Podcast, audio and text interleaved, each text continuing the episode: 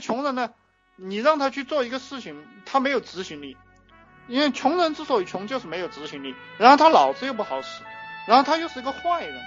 其实我现在对穷人的定义就是脑子不好使，又笨又不勤奋又没执行力，然后又是个坏人，然后他就穷。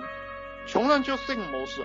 那么富人是什么模式？很努力，很有执行力，然后很智慧，很好学，然后知道感恩，他自然就富了。